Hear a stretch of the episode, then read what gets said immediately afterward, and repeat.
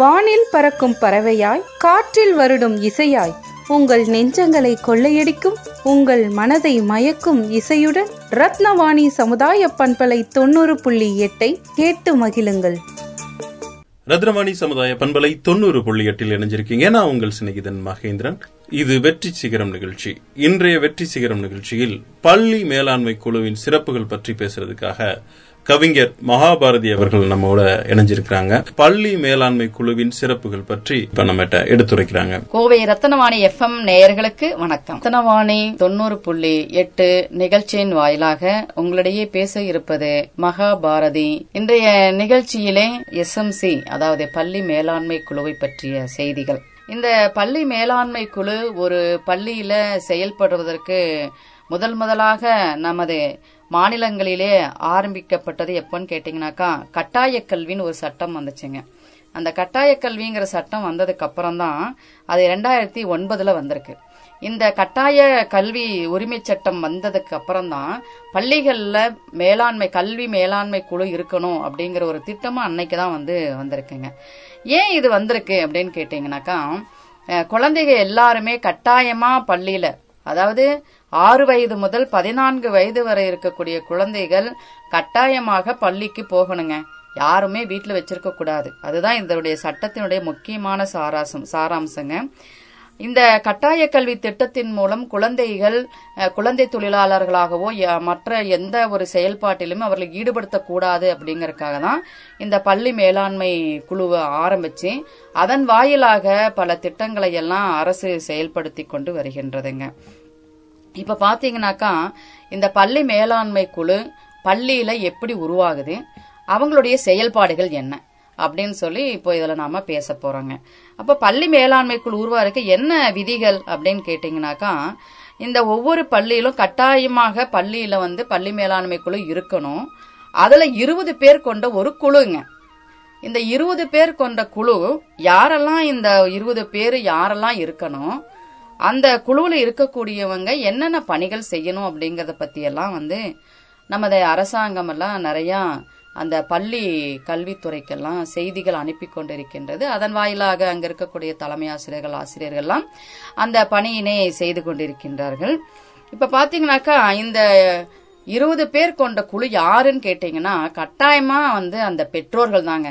அந்த பள்ளியில குழந்தைக படிக்கக்கூடிய பள்ளியில இருக்கக்கூடிய பெற்றோர்கள் தான் அந்த உறுப்பினர்களாக இருக்க வேண்டும்.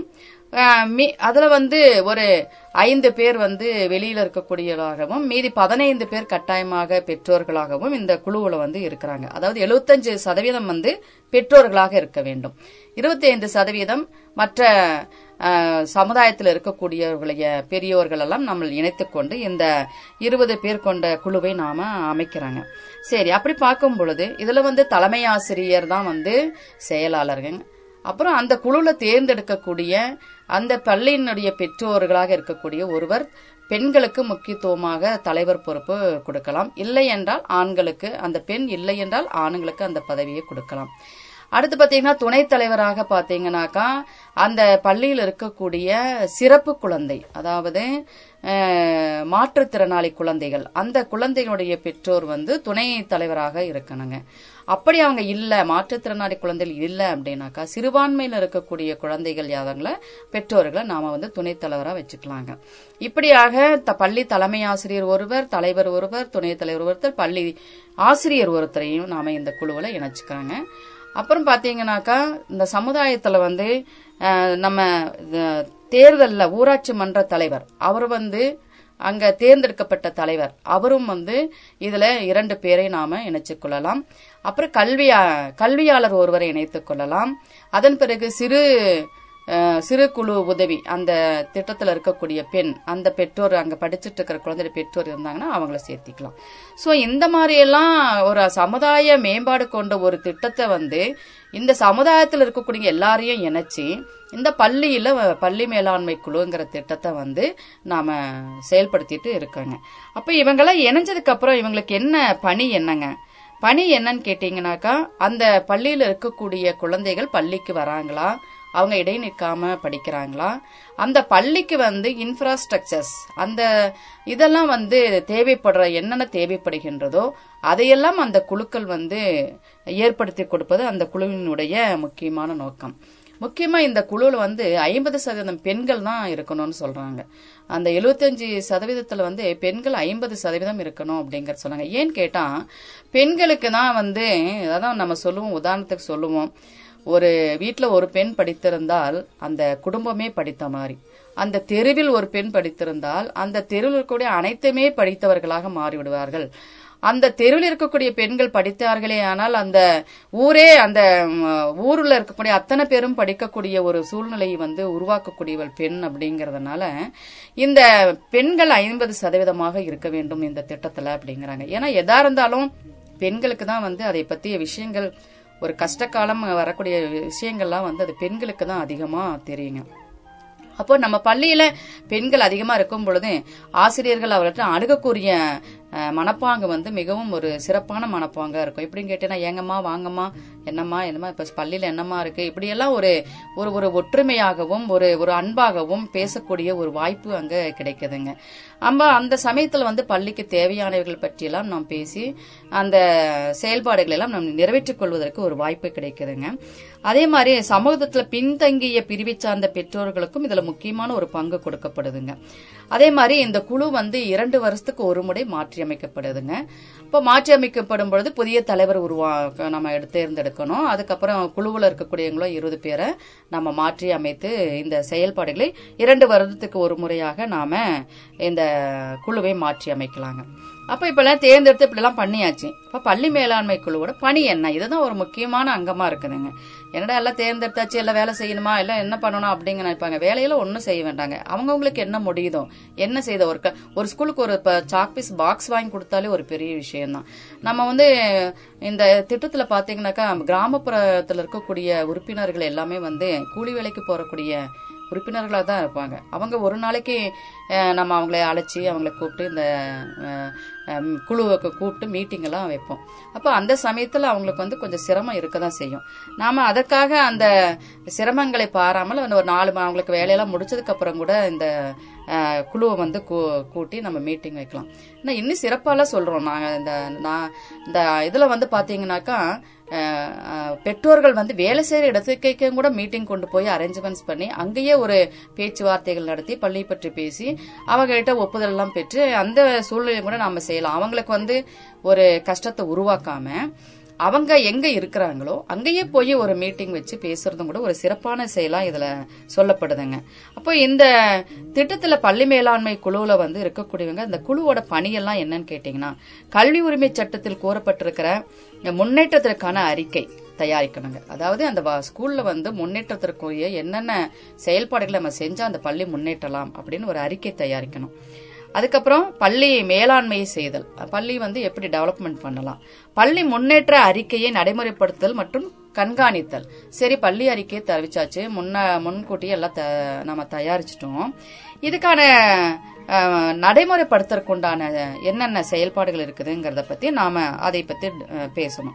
அதுக்கப்புறம் வந்து அந்த பள்ளியில நாம என்னென்ன செலவினங்கள் நிதி இதுதான் ஒரு முக்கியமான பிரச்சனை எல்லா இடத்துலயுமே. அப்போ ஒரு பள்ளிக்கு வந்து நிதியை வந்து வாங்கி கொடுக்கணும் அந்த பள்ளியை வந்து முன்னேற்றணும். அதுக்கு வந்து நிதி முக்கியமான ஒரு ஆதாரமாக இருக்கின்றது.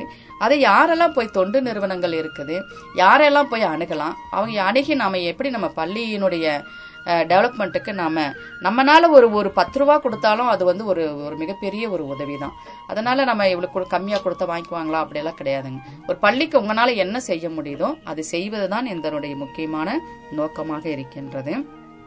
அப்புறம் பார்த்தீங்கன்னாக்கா பள்ளியின் நிதி செயல்பாடுகளை வந்து பொதுமக்கள் பார்க்கும் வகையில் தணிக்கை செய்யணுங்க. அதாவது ச- சமூக தணிக்கை. இந்த சமூக தணிக்கைங்கிறது என்னன்னு கேட்டீங்கன்னா நம்ம ஆண்டுதோறும் வந்து என்னென்ன செலவு செய்யறோம். நம்ம அரசாங்கம் வந்து அந்தந்த பள்ளிகளுக்கு வந்து ஒரு ஒரு ஒரு ஒரு தொகையை வந்து கொடுக்குறாங்க. அந்த தொகையை வந்து அந்த பள்ளி கரெக்டாக செஞ்சுருக்காங்களா? எதுக்கு செலவு பண்ணியிருக்காங்க தேவையானதுக்கு செலவு பண்ணியிருக்காங்களா இதையெல்லாம் வந்து தணிக்கை பார்க்கக்கூடிய உரிமை வந்து நம்ம பள்ளி மேலாண்மை குழுவுக்கு இருக்குங்க. அதெல்லாம் நம்ம செய்யலாம். அதுதான் சமூக தணிக்கை ஓகேங்க அப்புறம் பள்ளி மற்றும் கல்வி தொடர்பான தரவுகளை உருவாக்குதல். என்னென்ன உருவாக்கலாம்?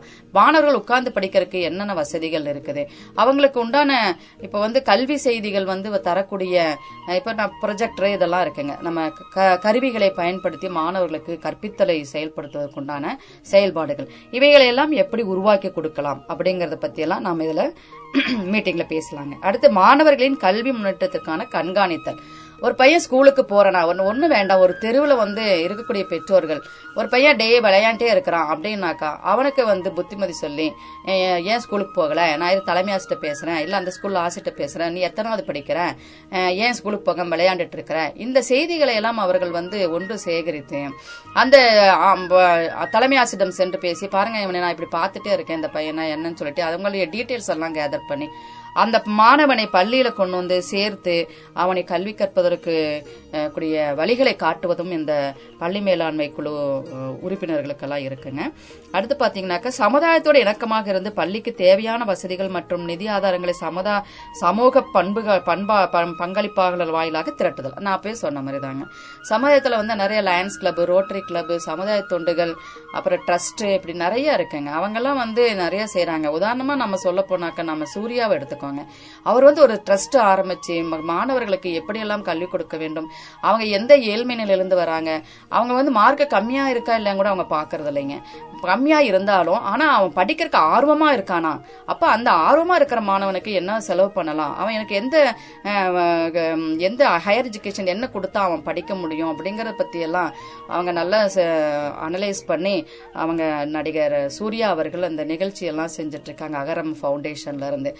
அப்போ இந்த மாதிரி கிடைக்கக்கூடிய பல தொண்டு நிறுவனங்கள்ல இருந்து மாணவர்களுக்கு எப்படியெல்லாம் அவங்களுக்கு உதவிகள் கிடைக்கிறது என்பதை பற்றியெல்லாம் இந்த குழுவில் பேசி அந்த முறையில மாணவர்களுக்கு நம்ம வழிகாட்டுதல் ஹையர் எஜுகேஷன் படிக்கிறதுக்கு வழிகாட்டுதலும் இந்த குழுக்கள் செய்யலாம் என்பதை பற்றியெல்லாம் இந்த பள்ளி மேலாண்மை குழு செய்யலாங்க. ஸோ இதுதாங்க இந்த பள்ளி மேலாண்மை குழுவினுடைய முக்கியமான சாராம்சம் அதனுடைய வழிகாட்டுதல் அதனுடைய பயணங்கள் இதுதான். இப்போ வெளியே இருக்கக்கூடிய பெற்றோர்கள் யாராக இருந்தாலும் நீங்களும் வந்து உங்களுடைய உங்களுடைய கருத்துக்களை எல்லாம் பள்ளிக்கு கொடுப்பதற்கு பள்ளிக்கு முதல்ல வரணுங்க. பள்ளி மாணவர்கள் பற்றி தெரிஞ்சிருக்கணும். அவங்களுக்கு உரிய வழிகாட்டுதலும் செய்யணுங்க. இப்போ சமூக காலமாக பார்த்தீங்கன்னாக்கா நாம கொரோனாக்கு அப்புறம் பாத்தீங்கன்னாக்கா மாணவனுடைய மனநிலையே மாறி இருக்குங்க. அஹ் நாங்க சந்திச்சு கேட்கிற ஆசிரியர்கள்லாம் ரொம்ப வருத்தப்பட்டு சொல்லக்கூடிய செய்திகளாக இருக்குதுங்க. அவங்க பேசுற பேச்செல்லாம் பாத்தீங்கன்னா மாணவர்கள் இப்படி மாறிட்டாங்க. என்ன பண்றதுன்னே எங்களுக்கு தெரியல. நாங்களும் ரொம்ப சைக்காலஜி பிரகாரம் என்னென்ன ஆக்டிவிட்டிஸ் எல்லாம் கொடுக்கணுமோ அதெல்லாம் கொடுத்துட்டு தான் இருக்கோம்னு சொல்றாங்க. அதை விட இன்னொன்னு பாத்தீங்கன்னாக்கா மாணவர்கள் இருக்கிற இடத்துலயே வந்து என்ன சொல்லுதுங்க இந்த புகையிலை சம்பந்தப்பட்ட விஷயங்கள் பான் பராக்கு அது போக வந்து நம்ம தேவையில்லாத விஷயங்கள் எல்லாம் வந்து பள்ளிக்கு அருகிலேயே நடைபெறுகிறது. அதையெல்லாம் வந்து தவிர்க்கறதுக்கு வந்து இந்த பள்ளி மேலாண்மை குழு வந்து கண்காணிச்சு அதைய வந்து நீக்கிற அதை அழியோடு ஒழிக்கிறக்கும் மாணவர்கள் அதில் ஈடுபட செய்யாமல் செய்யாம இருக்கிறக்கும் நாம தாங்க அதுக்கு வந்து வழிகாட்டணும். இதே மாதிரி பாத்தீங்கன்னா ஏன் இருபது பேர் மட்டும் வச்சிருக்கீங்க? ஏன் நிறைய பேர் வைக்கலாமே அப்படின்னு சொல்லி நீங்க கேட்கலாம். இந்த இருபது பேர் வந்து கைடுங்க அவங்க வந்து வழிகாட்டுவாங்க நான் அவங்க நான் அந்த இருபது பேர் வெவ்வேறு இடத்துல இருந்து வருவாங்க. அந்த வெவ்வேறு இடத்துல இருந்து வர்றவங்க அந்த இடத்துல இருக்கக்கூடிய ப- ப- அந்த இடத்துல இருக்கக்கூடிய பள்ளியில படிக்கக்கூடிய பெற்றோர்கள் குழந்தைகள் இருந்தாங்க அப்படின்னா இந்த ஒரு பெற்றோர் அந்த பெற்றோர் கூட எல்லாம் பேசி நாம இந்த மாதிரி நான் இப்படி உறுப்பினராக இருக்கேன் நான் இந்த மாதிரி நாமெல்லாம் சேர்ந்து என்ன செய்யலாம் அப்படிங்கறத பத்தி இவங்க வந்து ஒரு முன்னோடியா இருந்து அந்த குழுக்களை எல்லாம் ஒன்று இணைச்சு பெற்றோர்கிட்ட பேசி இந்த இருபது பேரும் அந்தந்த இடங்கள்ல இருந்து கேதர் பண்ணி செய்திகளை கேதர் பண்ணி பள்ளியில சேர்த்துறதுக்காக தான் இந்த இருபது பேர் கொண்ட குழுங்க. அப்புறம் மற்றவங்க யார் வேணாலும் செய்யலாம். அதை பத்தி எல்லாம் தப்பே கிடையாதுங்க. சோ அதனால இந்த பள்ளி மேலாண்மை குழுவின் சிறப்புகளை பற்றியெல்லாம் உங்களிடத்திலே நான் இப்போ கூறியிருக்கிறேன்.